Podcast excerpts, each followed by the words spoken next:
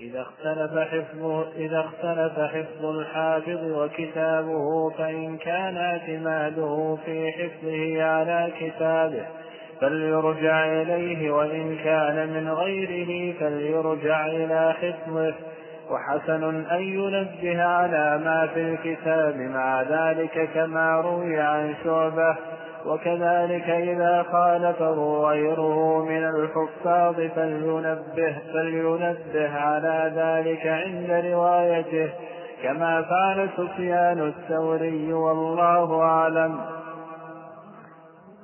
شخص يروي الحديث ويحفظ ما يرويه ويكتب أيضا.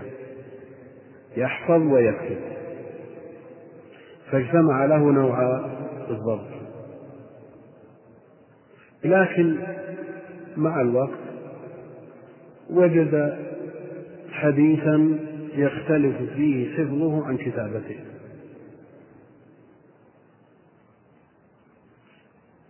فهل يعول على ما في حفظه أو يعول على ما في كتابه؟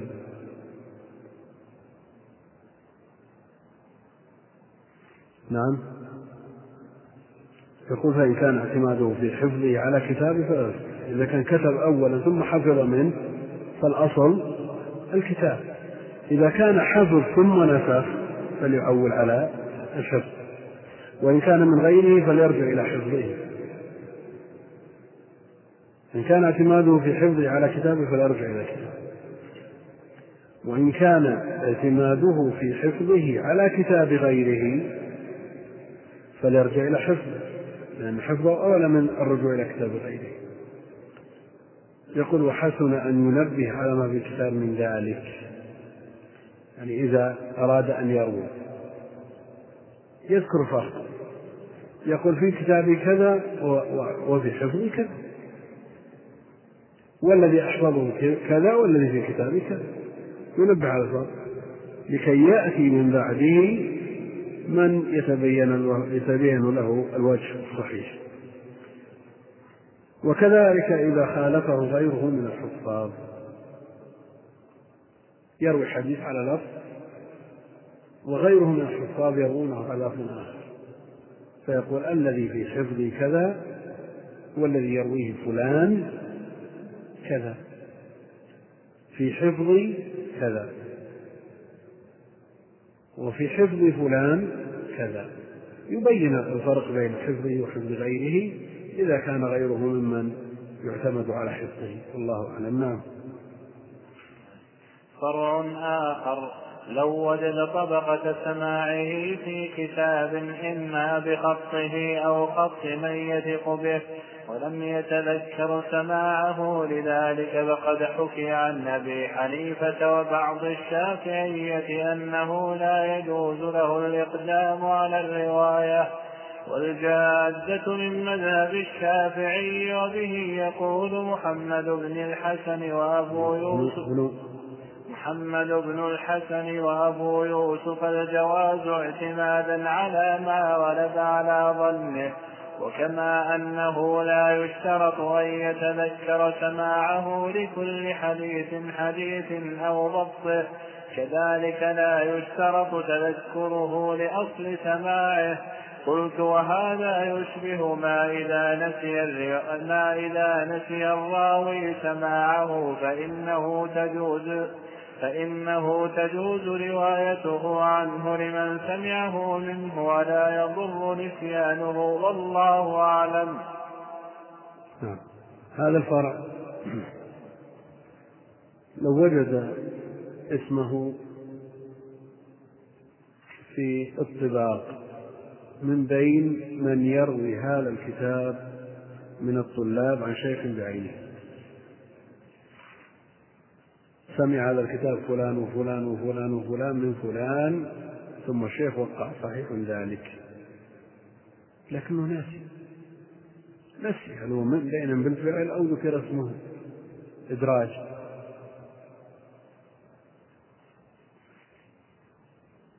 لا يتذكر سماعه لذلك.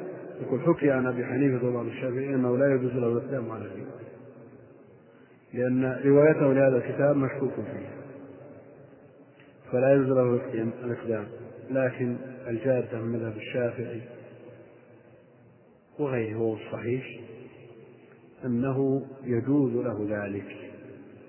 اعتمادا على ما غلب على ظنه. لا سيما إذا كان من كتب الطباق ثقة.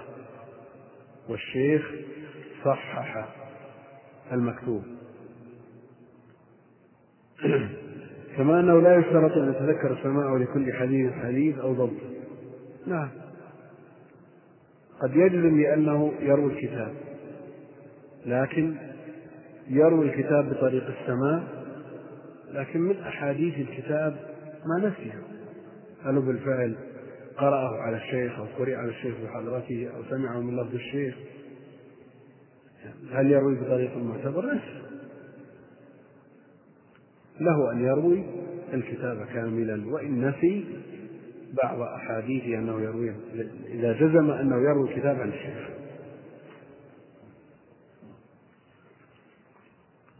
من حدث ونسي من حدث ونسي. شخص حدث بحديث فنقل عنه الحديث. فصار من رواه عنه يقول حدثني فلان. حدثني فلان. فجاء الشيخ إلى فلان قال له ما حدث ناس لكن لثقته بالطالب يطمئن إلى كلامه ويتهم نفسه. وحينئذ يقول حدثني فلان عني أني حدثته بكذا. نعم نسي نسي المرض. هذه مسألة اللي يعتمد على الفرع مع نسيان الأصل. نعم يعتمد. لأن المسألة مفترضة في فرع ثقة والشيخ ما كذب الراوي ما أكذبه ما قال يكذب ما رويت ما رويت الحديث ولا في حديث المرويات يبقى أن الجازم مقدم على المتردد. وحينئذ يقول الشيخ حدثني فلان عني أني حدثته بكذا. وألف بذلك من حدث ونسي وفيه أيضا كتاب تذكرة المؤتسي في ذكر من حدث ونسي نعم. قول الحكي عن أبي حنيفة والشافعي إنه لا يجوز الاقدام على الرواية على الرواية التي تخالف الكتاب. وين؟ على الرواية من هذا الكتاب الذي لا يتذكر سماعه من ذلك الشيخ. التي معنا أما مسألة مفترضة في كتاب مثل هذا. نفترض أنه مثلا الشمائل نعم. في آخره إذا قرئ الكتاب على شيخ وأجاز وأراد أن يصحح كتب الطباق سمع فلان وفلان وفلان وفلان. ذكرت الأسماء. عشرة عشرين ثلاثين أقل أكثر. ثم قال الشيخ فلان عمي فلان من فلان الشيخ فلان. ثم قال الشيخ صحيح ذلك. يكتبون هكذا. نعم. اسمك مذكور مع هؤلاء. لكن أنت ما تدري متى نسيت. احتمال أن يكون الكاتب. المسألة المفترضة في كاتب ثقة. ما يدري اسمك ل... لأنك عزيز عليه. يقول نبي نسبته مع الرواة المعزز علينا. لا. المسألة مفترضة بكاتب ثقة فوجود اسمك بين هؤلاء بخط كاتب ثقة وتصحيح شيخ يورث غلبة الظن وأن نسيانك حقيقة كما يعرف لغيرك من النسيان. مثل ما نسيت غيره من المسائل نسيت هذا نعم. يجوز نعم. فرع آخر وأما رواية الحديث وأما روايته الحديث بالمعنى فإن كان الراوي غير عالم ولا عارف بما يحيل المعنى فلا خلاف أنه لا تجوز له روايته الحديث. فلا خلاف أنه لا تجوز له رواية الحديث بهذه الصفة. وأما إن كان عالما بذلك بصيرا بالألفاظ ومدلولاتها وبالمترادف من الألفاظ ونحو ونحو ذلك فقد جوز ذلك جمهور الناس سلفا وخلفا وعليه العمل كما هو المشاهد في الأحاديث الصحاح وغيرها. فإن الواقعة تكون واحدة وتجيء بألفاظ متعددة من وجوه مختلفة متباينة. ولما كان هذا قد يوقع في تغيير بعض الأحاديث منع من الرواية بالمعنى طائفة آخرون من المحدثين. من المحدثين والفقهاء والفقهاء والأصوليين وشددوا في ذلك آكل التشديد. وكان ينبغي أن يكون هذا المذهب هو الواقع ولكن لم يتفق ذلك والله أعلم. وقد كان ابن مسعود وأبو الدرداء وأنس رضي الله عنهم يقولون إذا رووا الحديث أو نحو هذا أو شبهه أو قريبا منه. مسألة الرواية بمعنى والخلاف فيها مسألة معروفة مشهورة جماهير أهل العلم على جواز الرواية بالمعنى على جواز الرواية بالمعنى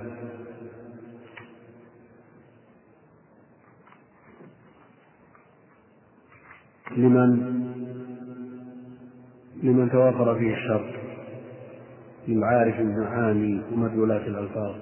يعرف ما يحيل المعاني ويعرف ما يدل عليه اللفظ. أما إذا لم يكن كذلك فلا يجوز بحال وإن كان الأصل أن يحدث كما سمع لكن هذا الأصل متعذر والواقع يشهد بخلافه. فالقصة الواحدة تروى في الصحاح وغيرها من وجوه. المضمون واحد المعنى واحد والألفاظ مختلفة. فالبخاري يخرج القصة الواحدة في مواضع متعددة تجد بينها من الفروق والاختلاف من حيث اللفظ الشيء الكثير وهي قصة واحدة عن صحابي واحد. فدل هذا على جواز الرواية بالمعنى قولا وفعلا. وغيرها أيضا من كتب السنة هذا واقع. وشدد بعضهم في منع الرواية بالمعنى محمد بن سيرين وبعض العلماء لأن الرواية باللفظ الأصل فكيف تقول حدثني فلان بكذا وأنت غيرت لفظه لكن إذا كان هذا التغيير لا يترتب عليه شيء فما المانع من أن تروي الحديث إذا جزمت بأنك أتيت بالمراد منه. ومع ذلك لو احتطت وقلت نحوه أو شبهه أو قريبا منه أو المعنى المعنى واحد كما ينبه الأئمة على ذلك. منهم من جوز ذلك للصحابة دون غيرهم ومنهم من جوز ذلك لمن يحفظ الأصل دون غيره.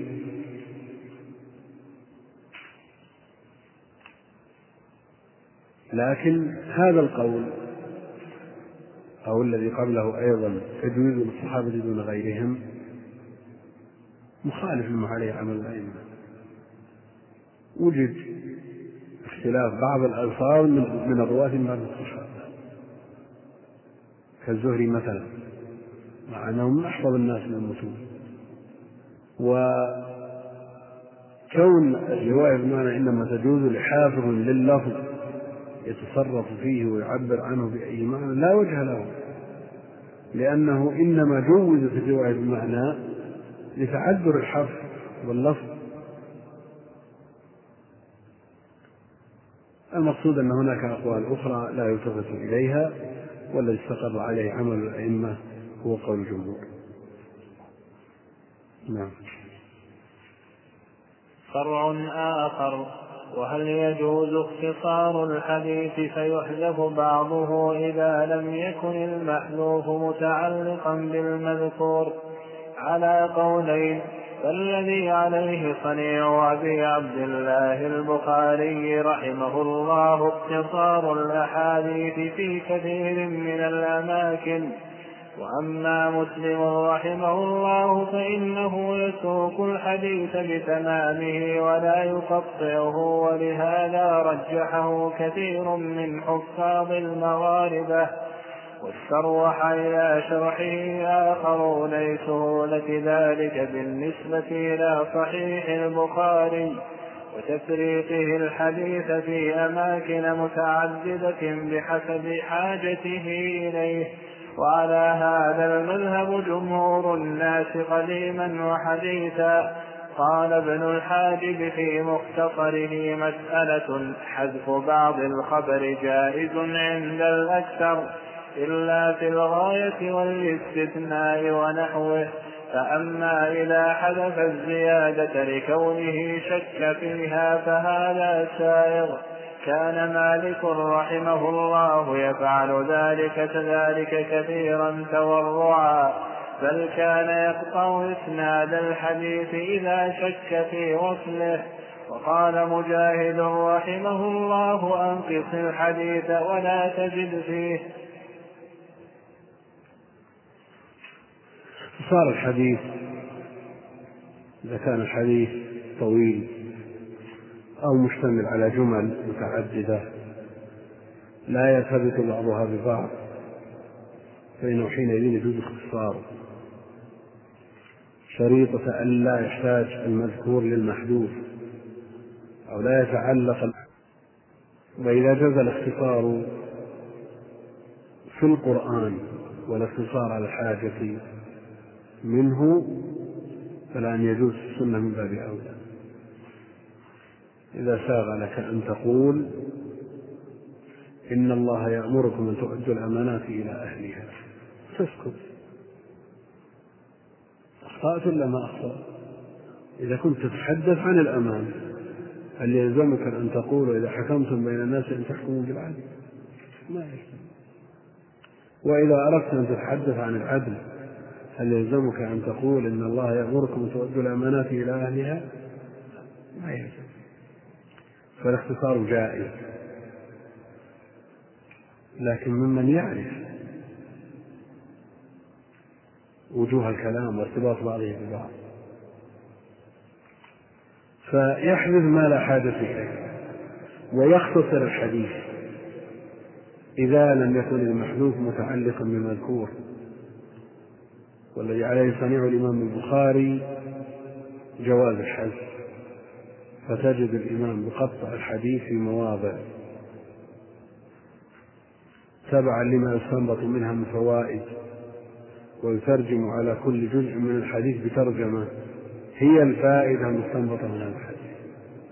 بخلاف مسلم فإنه يسوق الحديث بتمامه ولا يخطئه ولهذا يرجحه كثير من حفاظ المغاربة على ما تقدم تقريره. أول من صنف الصحيح محمد وخص بالترجيح ومسلم بعد وبعض الغرب مع أبي علي فضلوا ذا لو نفى فالبخاري عند الجمهور مقدم ومرجح بعض المغاربة وعلي بن يفضل المسلم. لهذه الحيثية لهذه الحيثية يجمع لك الحديث بطرقه وألفاظه في موضع واحد. فيسهل على الطالب لكن يفوت أمر مهم جدا وهو إيش؟ الاستنباط من الحديث. الاستنباط من الحديث إذا كان الحديث فيه فوائد كثيرة ومسلم أدخله في باب واحد. والبخاري رحمه الله تعالى فرق هذا الحديث في مواضع هي فوائده. ترجم عليه بتراجم هي الفوائد المستنبطة من هذا الحديث. ففات شيء عظيم من الاستنباط وهذا فاق به الإمام البخاري غيره وبز فيه أقرانه فلا يوجد من يقاربه ولا يداني في هذا وإن وجدت تراجم من العلم على الأحاديث وفيها فقه وخير عظيم على كل حال ولذا الاعتناء بصحيح. مسلم أسهل. يعني حينما يريد شخص شرح كتاب يقدم على البخاري ولا على مسلم؟ على مسلم لأنه يجمع الأفكار مسلم. جمع لك جميع روايات الحديث في موضع واحد. لكن أنت من أجل أن تشرح حديثا في صحيح البخاري تحتاج إلى أن تتصور المواضع من الصحيح وتنظر ما ترجم به الإمام على هذا الحديث ولكي يكون الشرح متكامل. واستروح إلى شرحه آخرون لسهولة ذلك بالنسبة إلى صحيح البخاري. ومع ذلك وسهولة شرح مسلم فإن لصحيح البخاري النصيب الأوفر من الشروح وله القدح المعلى. ولا زال مسلم أو صحيح مسلم بحاجة إلى شرح موسع يستخرج درره وكنوزه وفوائده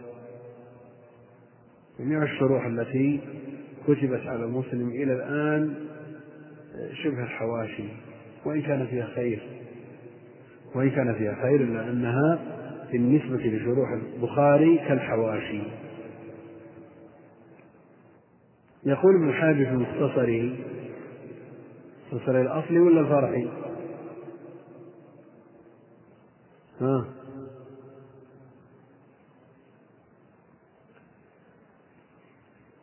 له مختصر. في الفروع ومختصر في الأصول في اللائق هنا. الفقهاء يذكرون مثل هذه الأشياء. في الأصول. لأن في كتب الأصول مباحث متعلقة بالسنة. يقول حذف بعض الخبر جائز عند الأكثر إلا في الغاية والاستحباب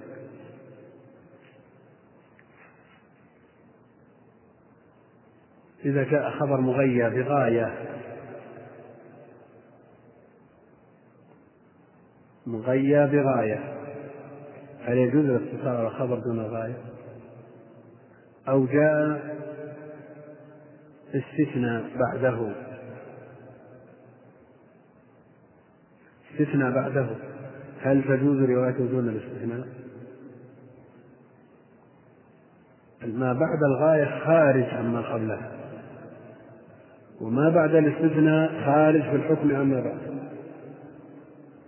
فكيف نعرف أن المغير مخصوص؟ الغاية مخصوصة والمستثنى مخصوص. وقد حذفنا هذا من الخبر وعلينا الاعتماد في روايته. إذا أردت أن تستدل بحديث فلا يجوز لك أن تسوقه إلا بجميع ما يرتبط به من غاية أو استثناء أو شرط أو وصف مؤثر. أما الأوصاف غير المؤثرة يجوز اختصار الحديث. أما إذا حذف الزيادة لكون يشك فيها فهذا يقتصر على ما جزم به ويحذف ما شك فيه. كما كان كان مالك يفعل ذلك كثيرا بل كان يقطع يقطع إسناد الحديث يشك به إذا شك بوصله أحيانا يذكره بلاغا واحيانا يرسله واحيانا يسقط بعض رواته إذا شك بوصله وقال مجاهد انقص الحديث ولا تزد فيه. انقص الحديث لأنك إذا نقصت أتيت بالمتيقن. وإذا زدت أثبتت شيئا مشكوكا فيه فتحملت تبعته. والله المستعان.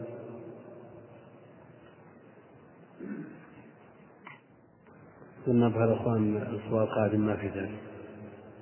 نعم. بس الذي يليه إن شاء الله. نعم. نعم.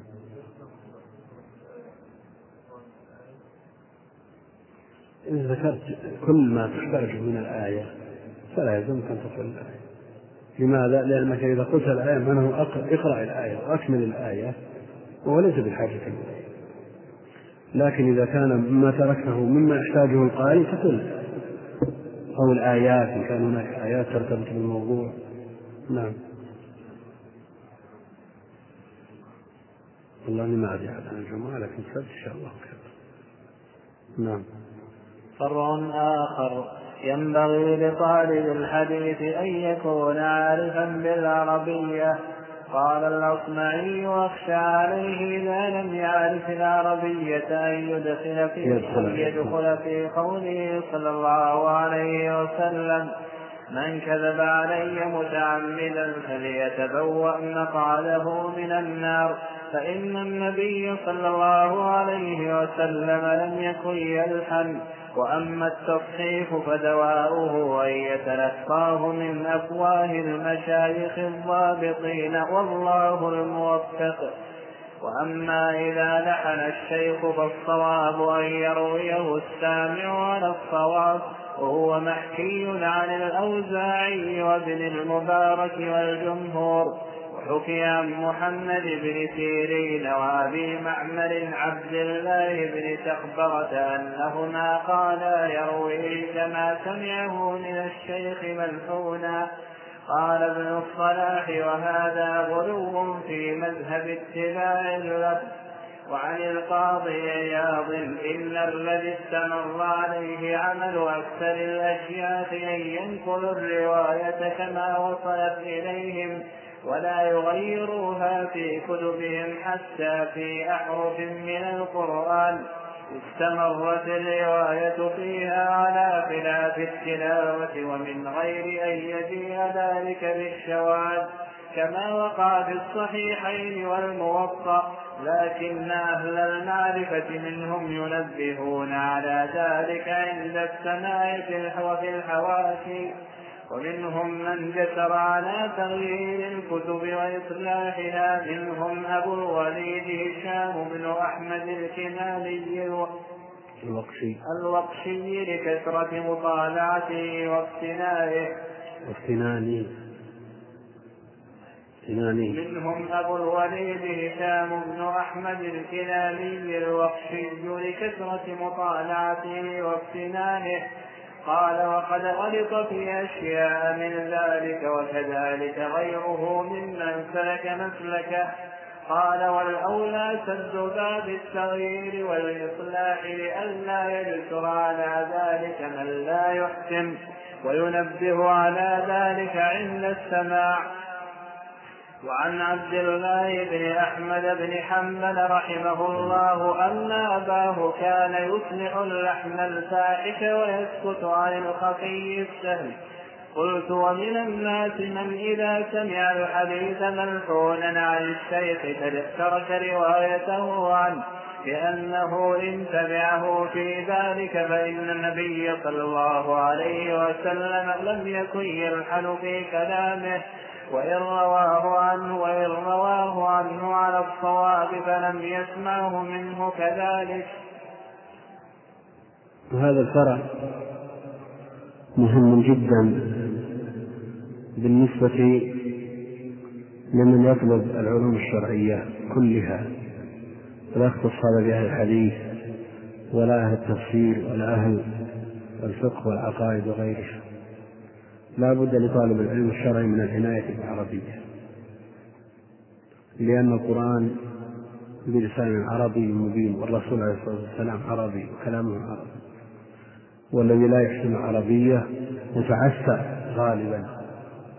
وإذا كان اللحن لا سيما إذا كان الحل المعنى يبطل الصلاة. إذا كان يحل المعنى فاللحن في القراءة يبطل الصلاة. هذا يجعلنا نعتني بالعربية. إذا كان يحل المعنى يغير الحكم الشرعي. وذكرنا له فيما تقدم أمثلة. فعلى طالب العلم أن يعتني بهذا وأن يهتم به وأن يقرأ كتابا بل كتب العربية على من يفتح مغاليقها له. ممن عرف بذلك. يقول ينبغي لطالب الحديث أن يكون عارفا بالعربية. قال الأصمعي أخشى أن يكون إذا لم يعرف العربية. أن يدخل في قوله عليه الصلاة والسلام من كذب علي متعمدا فليتبوأ مقعده من النار. فإن النبي عليه الصلاة والسلام لم يكن يلحن لو قال إنما الأعمال بالنيات. إنما الأعمال بالنيات. يدخل في الحديث ولا يدخل؟ نعم. هو خطأ لكن هل قال النبي عليه الصلاة والسلام إنما الأعمال بالنيات؟ إذا كذب عليه. نعم هو كذب يعني قد إذا كان لا يحيل المعنى أو إذا كان مع الجهل يعذر لكنه كذب. يعني خلاف الواقع. ولذا قال الأصمعي ما قال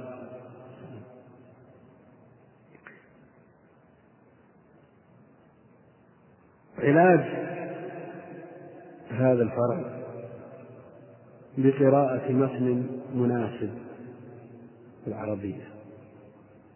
العربية بكافة فروعها أو متون مناسبة العلم العربية له فروع عشرة كما هو معروف. نحو الصرف اشتقاق بيان البديع والمعاني والوضع وغيرها. مثل اللغة وكل اللغة. المقصود أنها فروع عشرة ينبغي لطالب العلم أن يعتني بها. التصحيف والتحريف في الألفاظ تغيير الشكل تغيير النقد زيادة الحروف ونقصها الدواء الناجع لذلك أن يتلقى من أفواه الشيوخ الضابطين لأن من يروي من يروي من كتابه لا يؤمن عليه الخطأ لأن هناك ألفاظ صورتها واحدة لكن النطق فيها يختلف. فدواء ذلك وعلاجه أن يتلقى هذا العلم من أفواه المشايخ الضابطين إذا لحن الشيخ. فما موقف الطالب؟ إذا لحن الشيخ فما موقف الطالب هل يصوب ويروي لغيره الصواب أو يروي على الخطأ لحن لحن الشيخ لحنا لا وجه له في العربية. ماذا يصنع الطالب؟ قالوا يروي على الصواب. ومع ذلك لا بد أن يبين هذا اللحن الذي وقع فيه الشيخ في الحاشية. لئلا يكون له وجه في العربية أو يكون هو الصحيح في الرواية. وأنت سارعت وبادرت وهجمت على الكتاب أو هجمت على الرواية الصحيحة ومحكي عن الأوزاعي بن مبارك والجمهور حكي عن محمد بن سيرين وأبي معمر الله بن سخبرة أنهما قال يروي كما سمع من الشيوخ ملحونا يروي كما سمع من الشيوخ. لحن وينبه على الصواب. لا شك أن مثل هذا أسلم. أسلم. كما سيري وكل وجه صواب. هجمت وسارعت وبادرت بالتصحيح وكم من شخص هجم على الكتب وصحح وخطأ. وما أثبته مرجوح. وما أهمله راجح. وهذا يتبين كثيرا في الكتب التي ادعي تحقيقها. هذا مقابلة النسخ. تجد المحقق يقول في الأصل كذا. نعم.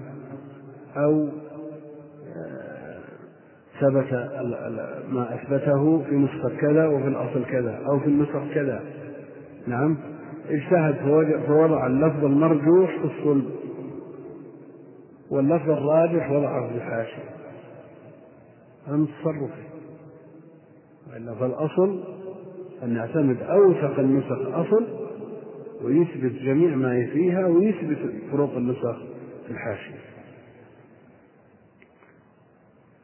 قال ابن الصلاح وهذا غلو في مذهب اتباع اللفظ انه معروف مذهب ابن سيرين ومحمد وعبد الله بن صخبر منع رواية المخلوق وهذا غلو في مذهب اتباع اللفظ عن القاضي عياض الذي استمر عليه أكثر الأشياخ أن ينقل الرواية كما وصلت إليهم. كما ذكرنا هذا أحوط لئلا يتصرفوا في الرواية.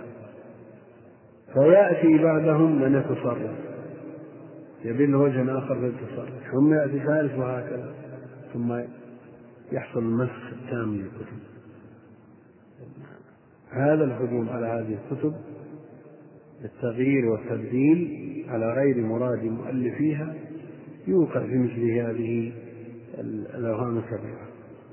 يقول حتى في أحرف من القرآن استمرت الرواية فيه على خلاف التلاوة. يمر آيات في صحيح البخاري آيات في موطأ مالك وغيره جاءت على غير التلاوة المعروفة المتداولة بينهم من غير أن يجيء ذلك في الشواذ الروايات مروية. كما وقع في الصحيحين الموطأ ولكن أهل المعرفة ينبهون على ذلك عند السماع بالحواشي. في الحاشية يقول الصواب كذا. أو القراءة المعتمدة عندنا كذا. نعم. في بلدنا القراءة كذا. لأن بعض الناس اعتادوا على قراءة واحدة. ثم إذا قرأ في تفسير من التفاسير اللفظة على غير ما اعتاده من القراءة هجم عليه وصحح وإن كانت هذه القراءة معتمدة عند المفسر لكونه يروي القرآن على قراءة غير القراءة التي اعتمدها من السبع مثلا. وهذا من شؤم التصرف في كتب الآخرين. ومنهم من جسر على تغيير الكتب وإصلاحها. والناس يجزم نعم هناك من الناس من هو أهل ومع ذلك يقع منه الخطأ من يعرى من الخطأ؟ منهم أبو الوليد هشام بن عبد الملك الكناني الوقشي لكثرة مطالعته. وافتنانه صاحب فنون وعلوم وصاحب اطلاع واسع ومعرفة تامة ومع ذلك وقع فيما وقع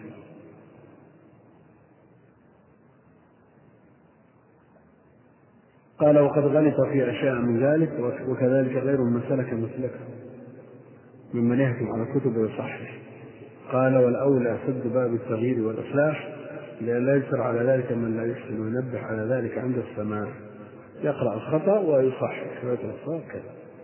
وعن عبد الله بن أحمد بن حنبل أن أباه كان يصلح اللحن الفاحش. اللي ما له تأويل. الذي ليس له محمل صحيح. ويسكت عن الخفي السهل قلت ومن الناس من إذا سمع الحديث مرفوعا عن الشيخ ترك روايته حديث في لحن لا حاجة له به لأنه إن تركه على الخطأ مشكل وإن صححه وهجم عليه وصحح مشكل. نعم. لأنه إن تبعه في ذلك فالنبي عليه الصلاة والسلام لم يقل لأحد وإن رواه عنه على الصواب فلم يسمعه كذا. ومثلا من شيخ حاكم فلا بد أن يخطئ في حق النبي عليه الصلاة والسلام أو يخطئ في حق الشيخ الذي رواه الحديث نعم. فرع وإذا سقط من السند أو المتن ما هو معلوم فلا بأس بإلحاقه. وكذلك إذا اندرس بعض الكتاب فلا بأس بتجديده على الصواب. وقد قال الله تعالى والله يعلم المفسد من المصلح. يقول رحمه الله وإذا سقط من السند أو المتن ما هو معلوم فلا بأس بإلحاقه إذا سقط كلمة وأن تنسى من المتن في نسبة راوي أو متن حديث فإنه لا بأس بإلحاقه إذا كانت معلومة محفوظة عند من ألحقه؟ وكذلك إذا اندرس بعض الكتاب تمزقت أطرافه أو قصه المجلد. نعم. حينئذ لا بأس بتجديده وكتابة ما يغلب على الظن أنه الصواب. لكن إن تيسر له نسخة أخرى يرجع إليها فهو الأصل. إن لم يتيسر له ذلك يجتهد في ربط الكلام ويبين أنه هو الذي ألحق هذه الكلمات الساقطة الله سبحانه وتعالى يقول والله يعلم المفسد من المصلح لأن هذا نيته الإصلاح ما نيته الإفساد ولذا جوز صنيعه على أن يبين أنه هو الذي ألحق هذه الأشياء الساقطة نعم. فرع آخر.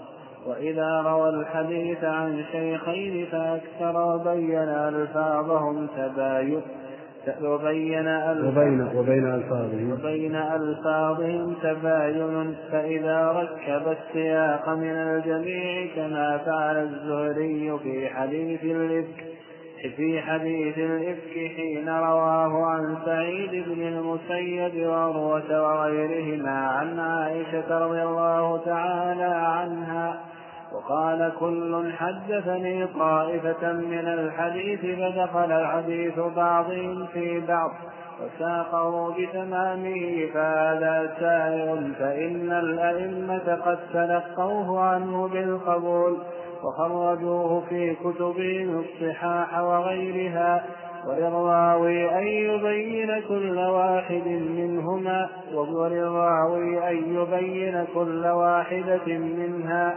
عن الأخرى ويذكر ما فيها من زيادة ونقصان وتحديث وإخبار وإنباء. وهذا مما يعنى به مسلم رحمه الله تعالى في صحيحه ويبالغ فيه. وأما البخاري فلا يعرج غالبا على ذلك ولا يلتفت إليه وربما تعاطاه في بعض الأحايين والله أعلم وهو نادر. يقول إذا روى الحديث عن شيخين فأكثر وكان بين ألفاظ هؤلاء الشيوخ تباين. فالمسألة لا تخلو أن يكون هؤلاء الشيوخ كلهم ثقات أو فيهم الثقات والضعفاء. فإن كانوا ثقات فلا إشكال في جمعهم وسياق خبرهم ساقا واحدا. كما حصل من الزهري في حديث الإفك. لأنه إن كانت هذه الجملة من رواية سعيد وعروة من رواية سعيد أو من رواية عروة أو من رواية غيرهما من الثقات فالأمر متردد بين ثقتين ولا إشكال حينئذ. وإن كان فيهم الثقة والضعيف فلا بد من فصل ما يرويه الضعيف عما يرويه الثقة. ولا يلتبس الأمر؟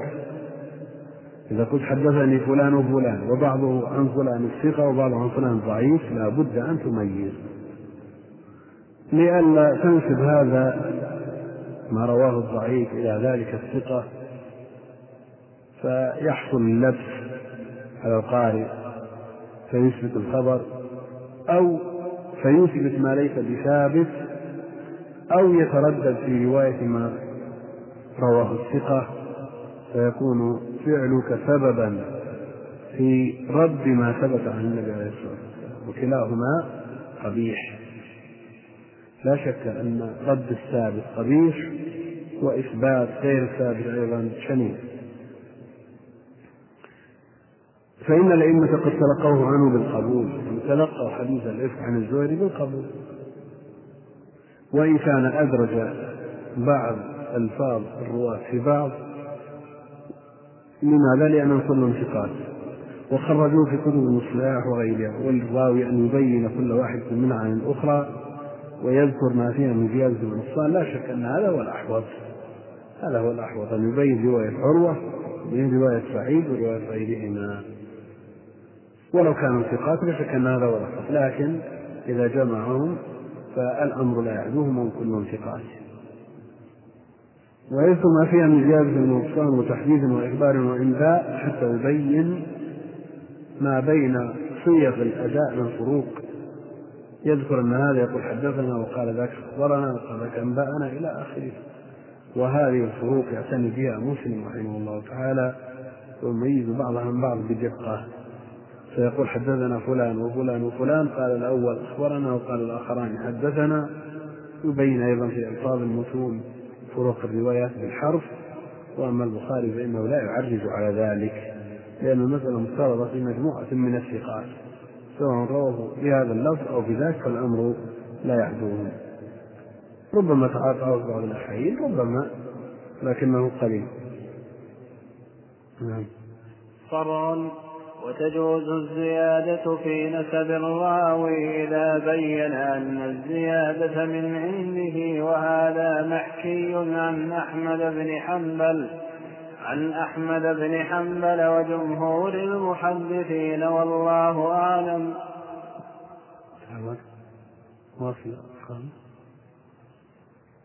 نخرج على هذا قال والله أعلم صلى الله وسلم وبارك على عبدك ورسوله نبينا محمد وعلى آله وصحبه أجمعين. الحمد لله رب العالمين وصلى الله وسلم وبارك على نبينا محمد وعلى آله وصحبه أجمعين أما بعد.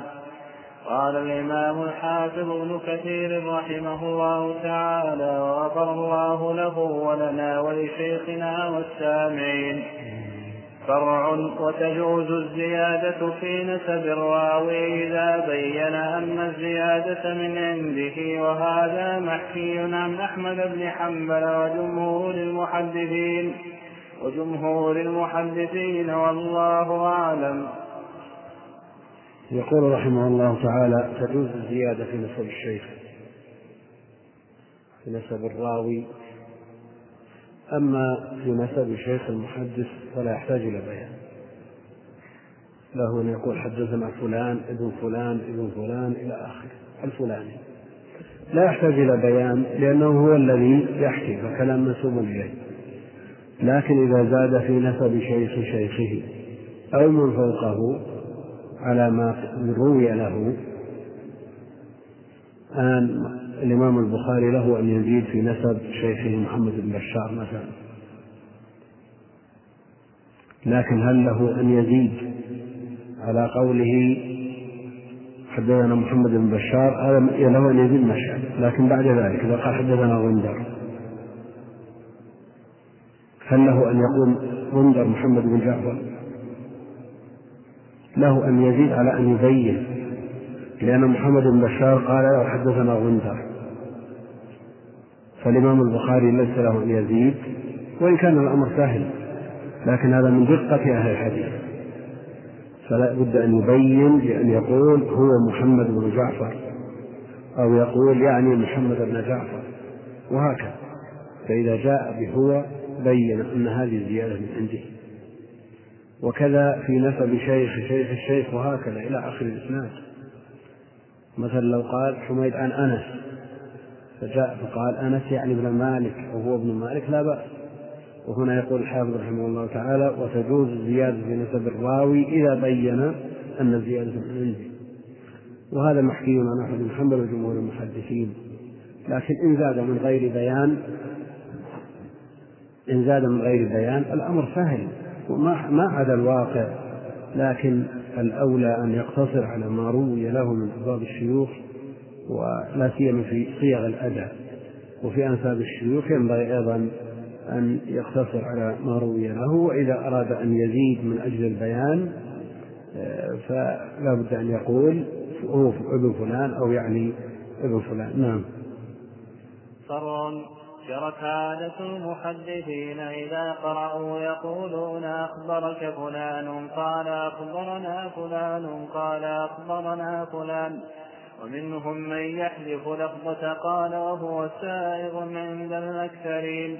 وما كان من الأحاديث بإسناد واحد كنسخة عبد الرزاق عن معمر عن همام عن أبي هريرة عن أبي هريرة رضي الله عنه ومحمد بن عمرو عن أبي ومحمد بن عمرو عن أبي محمد بن ومحمد بن عمرو عن أبي سلمة عن أبي هريرة رضي الله عنه وعمرو بن شعيب عن أبيه عن جده رضي الله عنه وبهز بن حكيم عن أبيه عن جده رضي الله عنه ونحو ذلك فله إعادة الإسناد عند كل حديث وله أن يذكر الإسناد عند أول حديث منها. ثم يقول وبالإسناد أو وبه أن رسول الله صلى الله عليه وسلم قال كذا وكذا. ثم له أن يرويه كما سمعه وله أن يذكر عند كل حديث الإسناد. قلت والأمر في هذا قريب سهل يسير والله أعلم. وأما إذا قدم ذكر المتن على الإسناد كما إذا قال قال رسول الله صلى الله عليه وسلم كذا وكذا. ثم قال أخبرنا به وأسنده فهل للراوي عنه أن يقدم الإسناد أولا ويتبعه بذكر متن الحديث؟ فيه خلاف ذكره الخطيب وابن الصلاح والأشبه عندي جواز ذلك والله أعلم. ولهذا يعيد محدثو زماننا إسناد الشيخ بعد فراغ الخبر. لأن من الناس من يسمع من أثنائه بفوت فيتصل له سماع ذلك من الشيخ وله روايته عنه كما يشاء من تقديم إسناده وتأخيره والله أعلم. يقول رحمه الله جرت عادة المحدثين إذا قرأوا يقولون أخبرك فلان. يعني إذا قرأوا على من يروي الحديث بإسناده يخاطبونه بهذا يقول أخبرك فلان قال أخبرنا فلان. وفي النهاية هل يقول نعم؟ إذا قرأ الحديث يلزم أن يقول نعم. جمهور المحدثين على أنه لا يلزم أن يقول المحدث نعم. لأن أخبرك فلان سؤال. يعني هل أخبرك فلان؟ نعم. هل يلزمه أن يقول نعم؟ الظاهرية يقول لابد أن يقول نعم. أخبرك فلان؟ قال أخبرنا فلان إلى آخره يقول الشيخ نعم. لابد أن يقر لكن الجمهور جروا على أنه لا يلزم الإقرار. والفرع مسوق لبيان. قال أخبرك فلان؟ قال أخبرنا فلان. قال أخبرنا فلان. ولف قال محذوفة في الكتب في الخط لكنهم ينطقون بها. منهم من يقول إنه لا بد من الإتيان بها.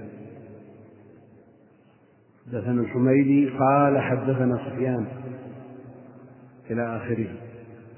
ومنهم من يقول حلفها لا يوقع في لبس لا يوقع في لبس إذا لا يلزم الإتيان بها.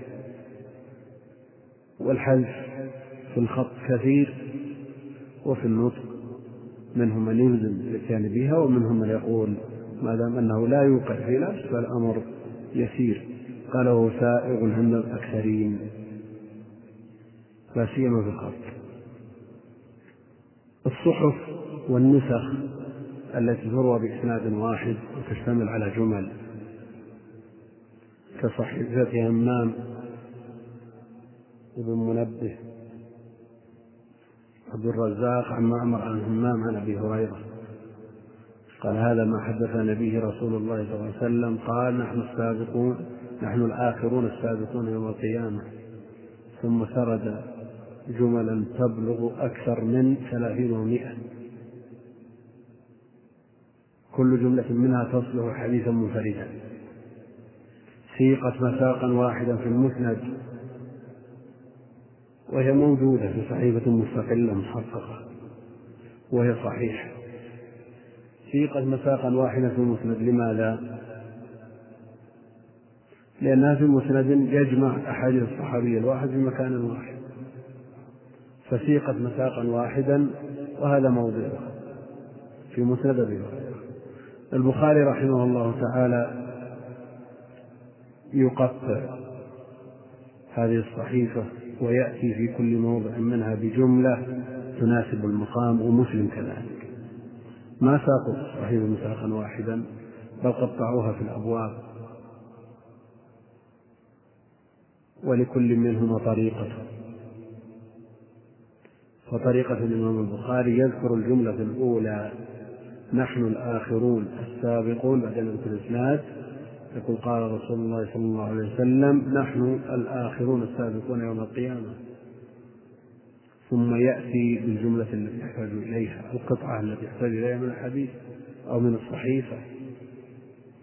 مسلم رحمه الله تعالى بعد أن يسوق الإسناد عن همام عن أبي هريرة هذا ما حدثنا رسول الله صلى الله عليه وسلم فذكر أحاديث منها ثم يذكر الجملة التي يريدها. ولكل منهما طريقة وهذه الطريقة مناسبة وتلك أيضا. إذا ذكر الإسناد في الموضع الأول احتاج إلى جملة في أول الكتاب ثم احتاج في أثنائه مرارا في آخره.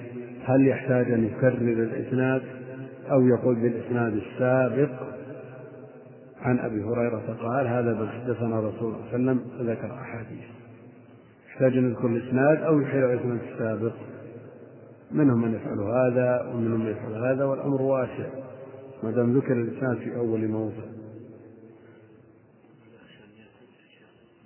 على كل حال إذا خشي من أحد أن يلتبس عليه لا بد من البيان. وهنا يقول ما كان من الأحاديث إسناد واحد. كنسخة عبد الرزاق عن معمر عن همام عن أبي هريرة ومحمد بن عامر عن أبي سلمة عن أبي هريرة وعامر بن شعيب عن أبيه عن جده عن وبهز بن حكيم عن أبيه عن جده وغير ذلك فله إعادة الإسناد عند كل حديث.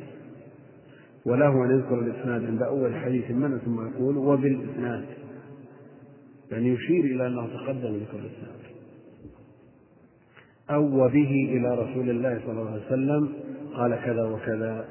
ثم له أن يرويه كما سمعه وله أن يذكر عند كل حديث الإسناد. له أن يرويه.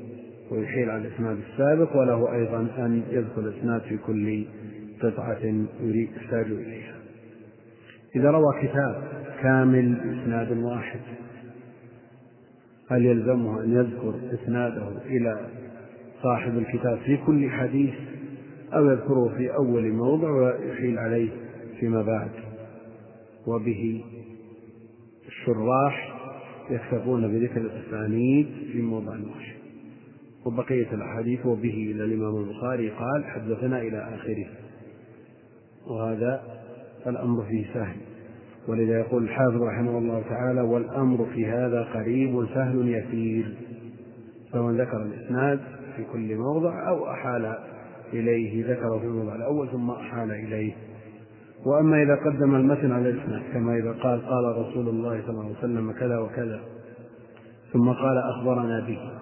الأصل تقديم الإسناد على المتن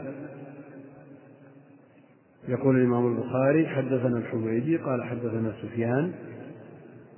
نعم. ها. حدثنا الحميدي قال حدثنا سفيان. عن محمد بن إبراهيم التيمي. نعم. عن علقمة بن وقاص الليثي عن عمر بن الخطاب رضي الله عنه. نعم. محمد بن سعيد. يحيى بن سعيد. يحيى بن سعيد. نعم. قال الإمام البخاري حدثنا الحميدي. قال حدثنا سفيان عن يحيى بن سعيد الأنصاري عن محمد بن إبراهيم التيمي عن علقمة بن وقاص عن عمر رضي الله عنه. قال قال رسول الله صلى الله عليه وسلم إنما الأعمال بالنيات وإنما لكل امرئ ما نوى. فهل للإنسان أن ينقل هذا الحديث من البخاري ويقول قال رسول الله صلى الله عليه وسلم حدثنا به. الحميدي قال حدثنا سفيان إلى آخره. فيقدم المسح على الإسناد خلاف القاعدة خلاف الأصل له ذلك. لا فرق بين يذكر الإسناد قبل أو بعد. ما لم يعرف من اصطلاح مصطلح المؤلف أنه لا يؤخر الإسناد إلا لعلة. كابن خزيمة. ابن خزيمة لا يقدم المتن على الإسناد ويؤخر الإسناد إلا إذا كان الحديث فيه مقال. وعلى هذا ويقول قد صرح ابن خزيمة بأن من رواه على غير الوجه الذي ساقه عليه لأنه ليس منه في حل. فأنت إذا سمعت الحديث منسوب إلى ابن خزيمة وقدم فيه الإسناد عرفت أنه ليس فيه مقال. لأنك تعرف منهج ابن خزيمة وعادة ابن خزيمة. لكن إذا سيق المتن أولا ثم أقلب بالإسناد عرفت أن فيه مقالا. هذه طريقة ابن خزيمة. ومن عداه الأمر فيه سهل لأنه صرح بذلك. أي كتب ابن خزيمة هذا الصحيح. قال لا يجعل الحديث وشرطه في التوحيد شرطه في الصحيح. شرطه في التوحيد شرطه في الصحيح. نعم. شرط شرط في الصحيح شرط في التوحيد ما يختلف. اي عرفنا إن فيه إذا جاء بالإسناد بعد المتن عرفنا أن في الحديث مقال ولو من وجهة نظره يقول فهل الراوي عنه يقدم الإسناد أو أولا ويتبعه بذكر المتن؟ فيه خلاف ذكره الخطيب بن الصلاح يعني المسألة عكسية. يعني إذا روى عن شيخه المتن ثم ذكر الإسناد هل له أن يقدم الإسناد على قاعدة مضطردة على جادة؟ يعني لو افترض أنك رويت حديث من صحيح ابن خزيمة المتن مقدم فهل لك أن تقدم الإسناد؟ لا ليس لك. وقفت على حديث المتن فيه مقدم في صحيح ابن حبان مثلا. هل لك أن تقدم الإسناد؟ الأمر فيه سعة الأمر فيه سعة يقول والأشبه عندي جواز ذلك والله أعلم. ولهذا يعيد محدث زماننا إسناد الشيخ بعد فراغ الخبر يذكرونه في الأول ثم في الأخير. لأنه عندهم لا فرق. لماذا؟ لأن من الشيخ من يسمع في أثنائه بفوت أن يفوت ذكر الإسناد. يفوت سماع الإسناد. فيتصل سمع ذلك من الشيخ فيذكر الإسناد في الأول وفي الآخر. وما دام ذكره في الأول وفي الآخر فيجوز لأحدهما.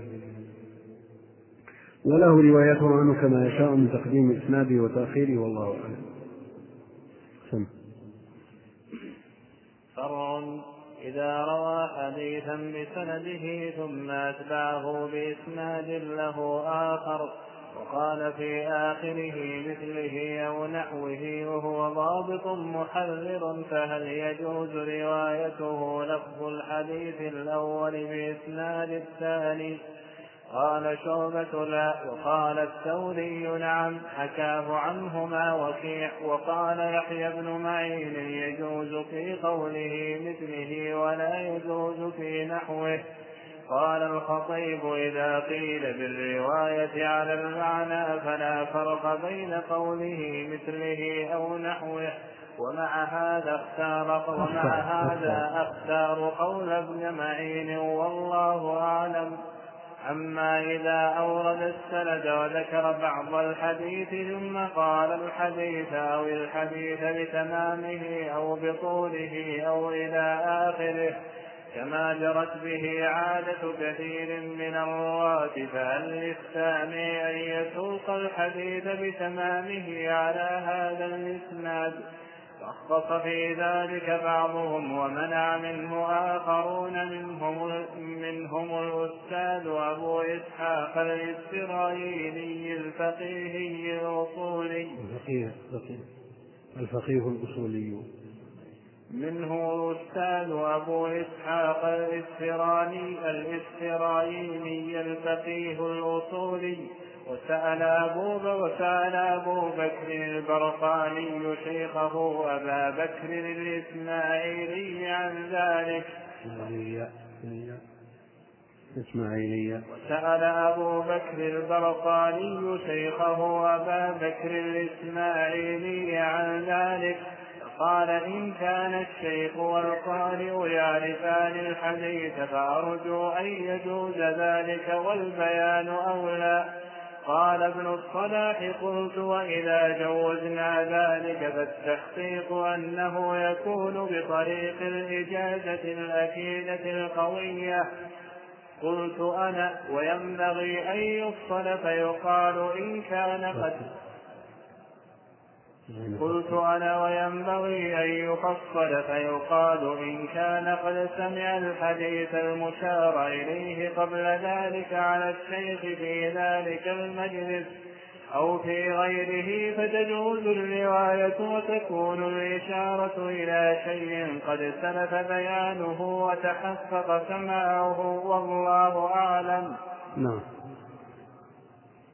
إذا روى حديثا بسنده يعني مثل ما يصنع الإمام مسلم كثيرا يسوق الأحاديث من طرق كثيرة. فيسوق اللفظ في بعضها ويحيل في البعض الآخر. ويذكر ما بين الروايات من فروق فإذا روى الحديث بسنده ثم أتبعه بإسناد آخر.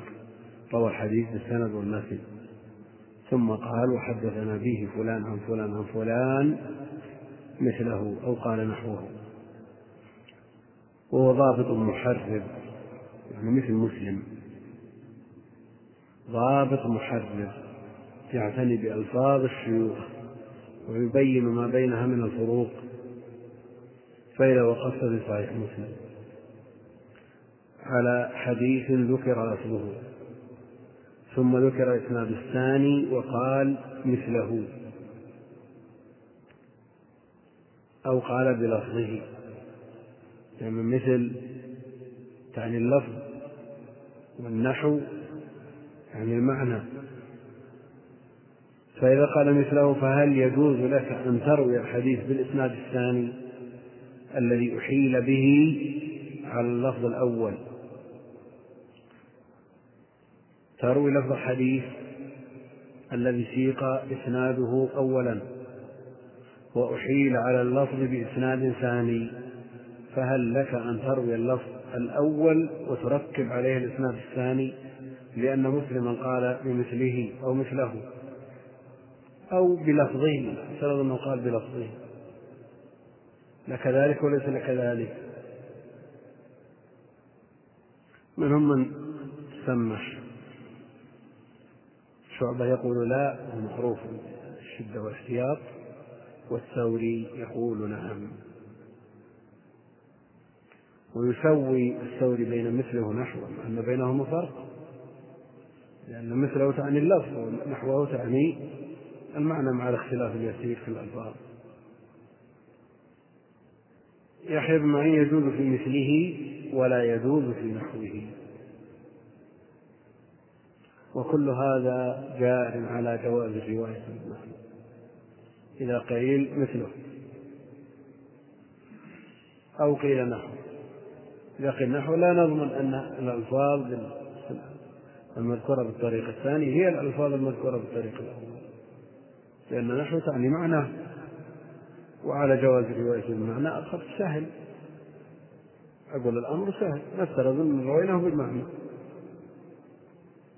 فلا فرق حينئذ وهذا يقوي قول الثوري. لكن لا شك أن الاحتياط ينبغي أن يسلك في مثل هذه الأمور. فإذا أردت المتن وأردت الإسناد الثاني لعلو مثلا أو لإمامة في هؤلاء الرواة دون أولئك فإنك تذكر الإسناد كاملا. وتقول بنحو حديث قبله لفظه كذا أو بمثل حديث قبله لفظه كذا. هذا هو الاحتياط في الرواية. يقول الحافظ ابن كثير ومع هذا أختار قول ابن معين انه يجوز في مثله ولا يجوز في نحوه. إذا أورد السند ذكر بعض الحديث ثم قال الحديث. أو أورد بعض الآية وقال الآية. أولا الحديث في النص الآية في النص أيضا. يعني اقرأ الحديث أو اقرأ الآية وأكمل الحديث أو أكمل الآية. فهي بالنص أو الحديث بتمامه أو بطوله يعني.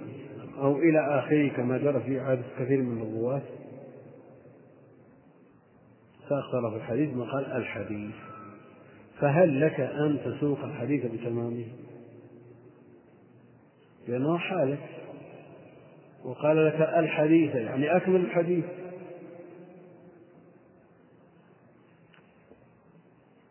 فهل للسامع أن يسوق الحديث بتمامه على هذا الإسناد؟ رخص بذلك بعضهم ومنعه ومنع منه آخرون. منهم أبو إسحاق الإسرائيلي من الأئمة فقهاء أصوليين كما هو معروف. أبو بكر البرقاني سأل شيخه أبو بكر الإسماعيلي عن ذلك وهو إمام من أئمة هذا الشام أبو بكر الإسماعيلي إمام من أئمة فقال الحافظ الذهبي رحمه الله من عرف حال هذا الرجل جزم يقينا أن المتأخرين على يأس على يأس تام من لحاق المتقدمين.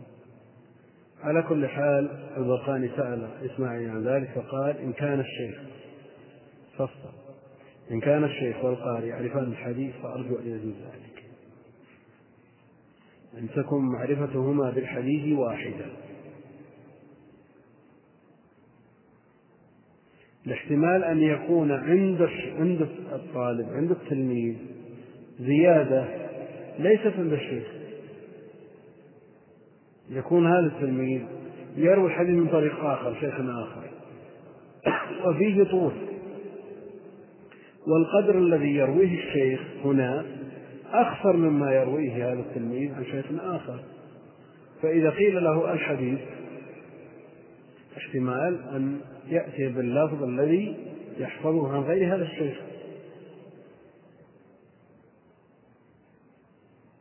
فإذا كانت معرفتهما بالحديث واحدة فلا بأس حينئذ.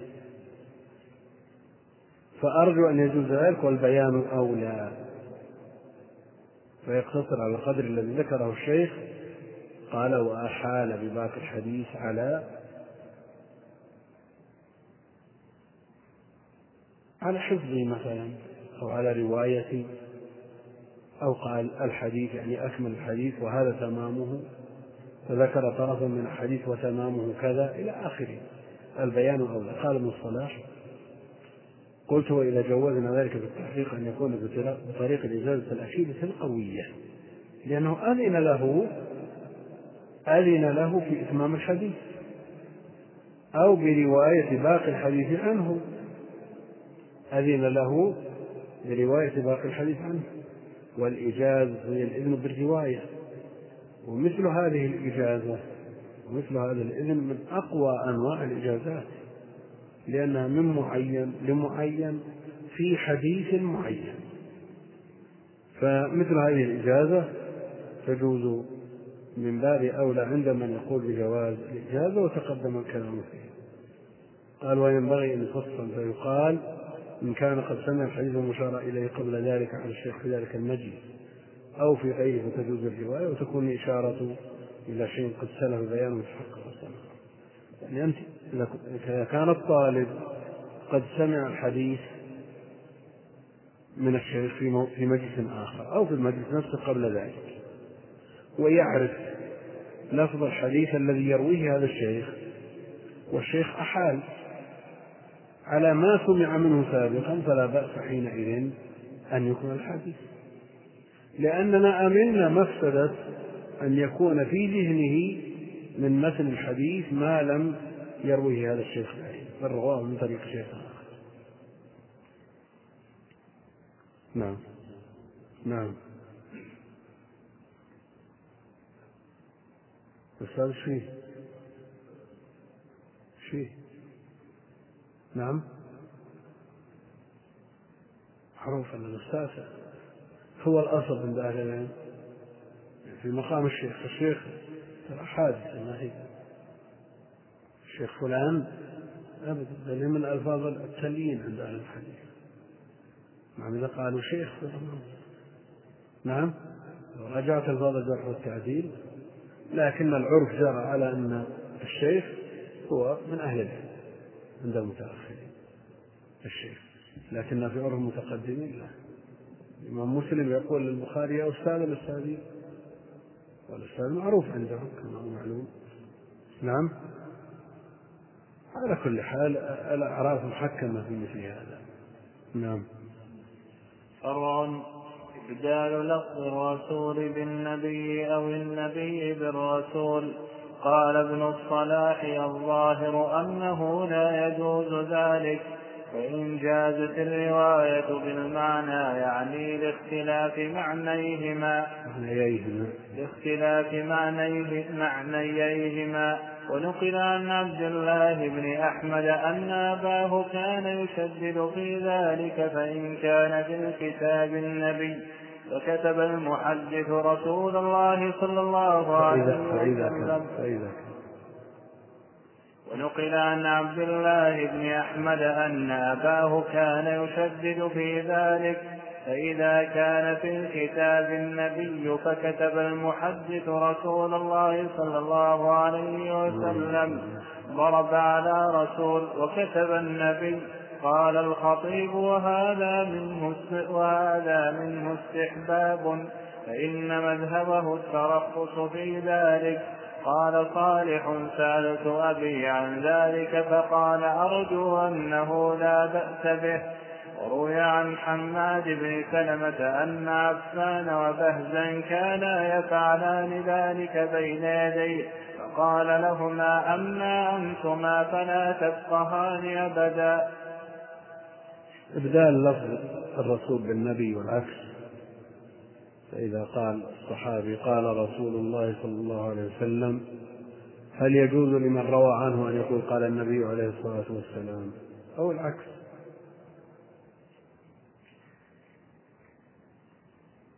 الآن النقل نقل الخبر عن ذات واحدة متصفة بوصفين نبوة ورسالة. فهل يختلف الأمر إذا قال الصحابي قال رسول الله أو قال نبي الله عليه الصلاة والسلام. لا يختلف. لأن مرد الأمرين بذات واحدة لا تختلف. ولا مانع من ذلك أصلا. هذا في السند. لكن لو جاء لفظ الرسول بمثل حديث هل يجوز لنا إبدال لفظ الرسول بالنبي عليه الصلاة والسلام. أو العكس. لا شك أن لكل ما من الرسالة والنبوة معنى يختص به. فالنبوة تختلف عن الرسالة على خلاف بين أهل العلم في الفرق بين الرسول والنبي. وعلى كل حال إذا كان اللفظ مما يتعبد به كالأذكار فلا. وإن كان اللفظ مما لا يتعبد به فعلى القول بجواز رواية المعنى لا بأس.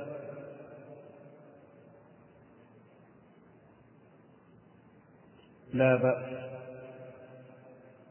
لو افترضنا أنه جاء حديث سيق فيه إنه لقول رسول كريم على أساس أنه من لفظ النبي عليه الصلاة والسلام. هذه الجملة وردت في متن الحديث بغض النظر عن كونها في القرآن. هل نستطيع أن نقول إنه لقول نبي كريم؟ لأن لفظ الرسالة هنا مقصودة. نعم؟ لأن لا دلالة تدل على أن هذا الرسول له مرسل وهو الذي تكلم بهذا الكلام. فلفظ الرسول هنا يدل على أن الرسول مبلغ عن غيره. ولذا لا يمكن الطعن في القرآن حينما أضيف إلى الرسول في الموضعين من القرآن سواء كان الرسول من البشر أو من الرسول من الملائكة. لماذا؟ لأن الرسول الأصل فيه أن يبلغ عن مرسله. لو افترضنا أن مثل هذا السياق جاء في متن حديث فلنقول هل يختلف المعنى فيما إذا قلنا قول النبي؟ النبي قد يجتهد ويقول من تلقاء نفسه. وهذا من دقائق الفروق التي نبه عليها شيخ الإسلام ابن تيمية رحمه الله تعالى. على كل حال إذا جاء في المتن متن الحديث الذي هو غير متعبد بلفظه كالأذكار فإنه حينئذ لا بأس عند جمهور أهل العلم الذي يقولون بجواز روايته المعنى أما إذا جاء في خبر متعبد بلفظه كالأذكار في حديث النوم في حديث البراء حينما علمه النبي عليه الصلاة والسلام حديث النوم وطلب منه الإعادة. فقال ورسولك الذي أرسلت؟ قال لا. قل ونبيك الذي أرسل وحينئذ لا يجوز في مثل هذا النص إبدال لفظ الرسول بالنبي ولا العكس والله المستعان.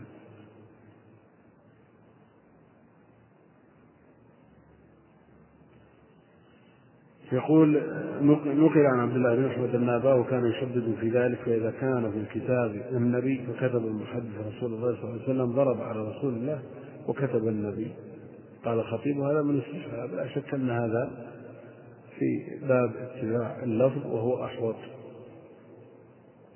فإن مذهبه التخصيص في ذلك قال صالح سألت أبي عن ذلك فقال أرجو أنه لا بأس به. وينبغي أن نعرف أن هذا في إضافة القول للنبي عليه الصلاة والسلام أو للرسول لا فرق. ينبغي أن يرخص فيه. روي عن حماد بن سلمة أن عفان وبهبل كان يفعلان ذلك بين يديه فقال لهما أما أنتم فلا تفقهان أبدا. لا شك أن التزام اللفظ مع تيسره ومعرفته أولى من اقتحام المعنى وإن أجازه الجمهور لأن الذي يجيز الرواية بالمعنى لا يصح الرواية باللفظ. نعم؟ من باب أولى إن صح الرواية بالمعنى صح الرواية باللفظ. وهو أحوط وهو يدل أيضا على ضبط وإتقان من الراوي وأهل العلم الذين أجازوا الرواية بالمعنى يصرحون. أنك إذا نقلت الحديث من كتاب لا بد أن تنقله بلفظه. لماذا؟ لأنه لا يتعذر ولا يتعثر عليك الاتيان بلفظه. أن تنقل من كتاب وترويه بالمعنى ثم ينقل عنك شخص بالمعنى ثم الأول الذي نقلت عنه رواه بالمعنى. انتهى نعم؟ انتهى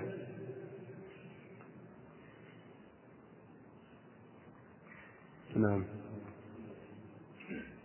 فرع الرواية في حال المذاكرة هل يجوز الرواية بها؟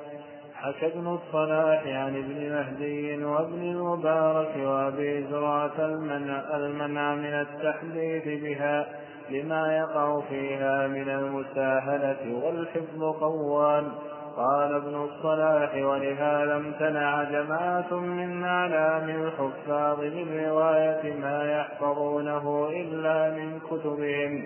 منهم أحمد بن حنبل قال فإذا حدث بها فليقل حدثنا فلان مذاكرة أو في المذاكرة ولا يطلق ذلك فيقع في فيقع في نوع من التدريس والله أعلم. وإذا كان الرواية الرواية في حال المذاكرة. الرواية في حال المذاكرة. يعني يجلس. مجموعة. من طلاب العلم. فيتذاكرون ما تحفظ في هذا الباب. ما تحفظ. هل عندك دليل لهذه المسألة؟ في المذاكرة. التحديث غير مقصود. ويحصل في المذاكرة التساهل الكثير أحفظ في هذه المسألة خبر فلان أو الحديث الفلاني أو ما أشبه ذلك. هذه يحصل التساهل فيها كثيرا ولا تذكر الحديث بالألفاظ وحينئذ تورع بعضهم عن روايتها وهو الأولى والأحوط أن لا تساق مساق الرواية. بل يقول المحدث حدثني فلان مذاكرة ونظير ذلك ما يرد من الأحكام على ألسنة أهل العلم في التقرير على كتاب أو شرح المسألة ويمر على لسان الشيخ شيء ما احتاط له بمعنى أنه لم يذكره على أساس أنه ينقل عنه كفتوى. يتساهلون في التقارير وفي التعليق على الكتب ويحتاطون الفتاوى. ولذا لا بد أن ينبه على أن هذا نقل عن الشيخ على أساس أنه تقرير لا على أساس أنه فتوى محررة تتداول على هذا الأساس. نعود إلى المذاكرة. نعم. إيه. بس فرق بين أن يسأل الشيخ قصدا عن هذه المسألة فيجيب بكلام محرر يلتزم بلوازمه وبين أن تمر المسألة عرضا ضمن كلام على جملة أو شرح لمسألة أو من هذا. فهم يفرقون بين التقرير والفتوى. كما أن رواية الحديث تختلف. الشيخ إذا أراد أن يروي الحديث لطلابه عليه أن يحتاط ويهتم ولذا كان بعضهم لا يروي إلا من الكتاب لأن الحفظ خوان. أما في حال المذاكرة سهل أن تأتي بطرف الخبر وتحيل بباقيه على نباهة السامع. فإذا رويت عن شخص سمعت منه شيئا في حال المذاكرة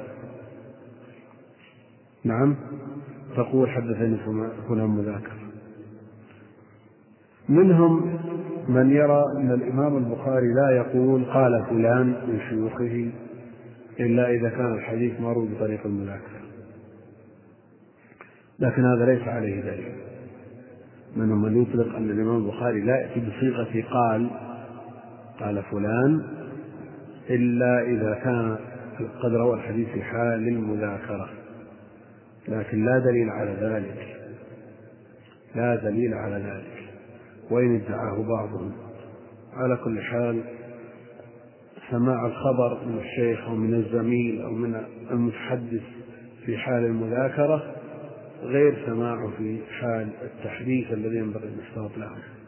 ومثله ما ذكرنا ونظرنا به سماع الحكم في حال التقرير غير سماع الحكم في حال الفتوى المقصودة المحررة المضبوطة. نعم.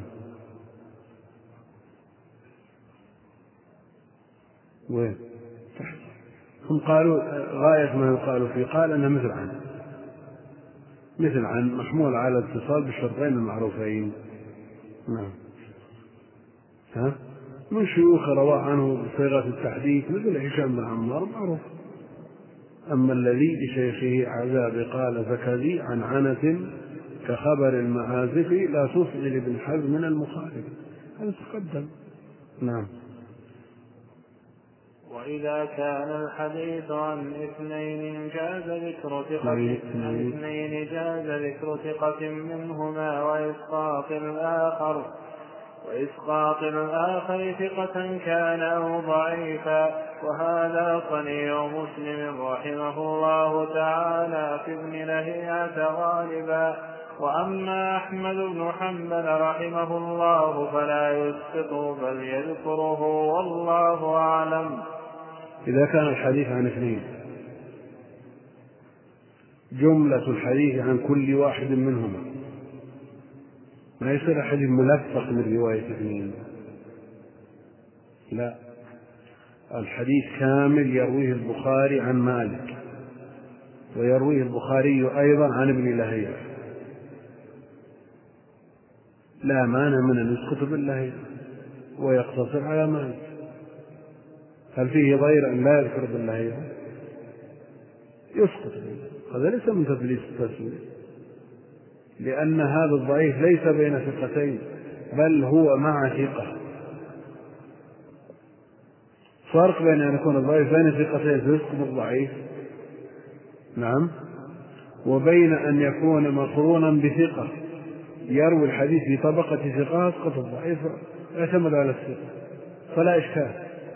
الإمام البخاري يسقط. وقد فعل روى الحديث من طريق مالك وابن الله فأسقط بالله والإمام مسلم يبهمه فيقول حدثنا فلان وآخر. ويقصد به ابن الله على كل حال الإمام البخاري ومسلم لا يذكرون الضعفاء. في كتبهم لأنهم اشترطوا الصحة. أما غيرهم كالإمام أحمد يسقط بالله أو لا يسقط. لا داعي لإسقاطه. لماذا؟ لأنه روى عن من هو أقل من بالله فلا مانع من أن ينصر بالله. أما في الكتاب اشترط فيه الصحة التزم فيه الصحة. ونظافة الأسانيد ينبغي أن يسقط مثل بالله فلا يذكر نعم رووا عن أناس. عن البخاري ومسلم أقل من شرطهم في المتابعات في الشواهد لا بأس. ومع ذلك يقال في كتب الرجال أخرجه البخاري مقرونا وأخرج له مسلم مقرونا. نعم؟ هكذا. نعم. النوع السابع والعشرون في آداب المحدث.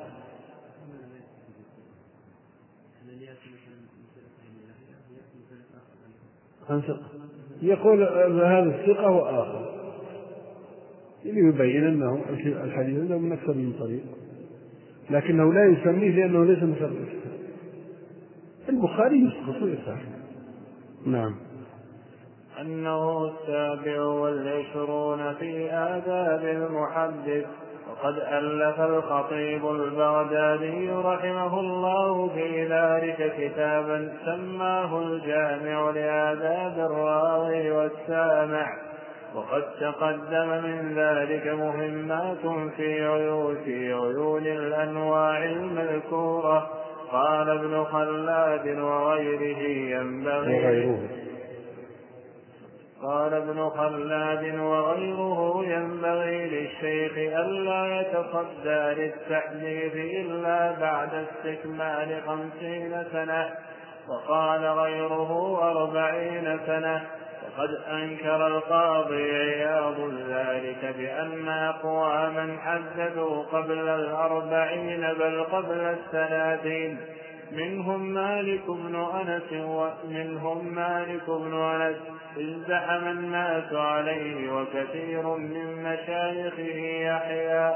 قال ابن خلاد فإذا بلغ الثمانين أحببت له أن يمسك خشية أن يكون قد اختلفوا وقد استدركوا عليه بأن جماعة من الصحابة وغيرهم حدثوا بعد هذا السن.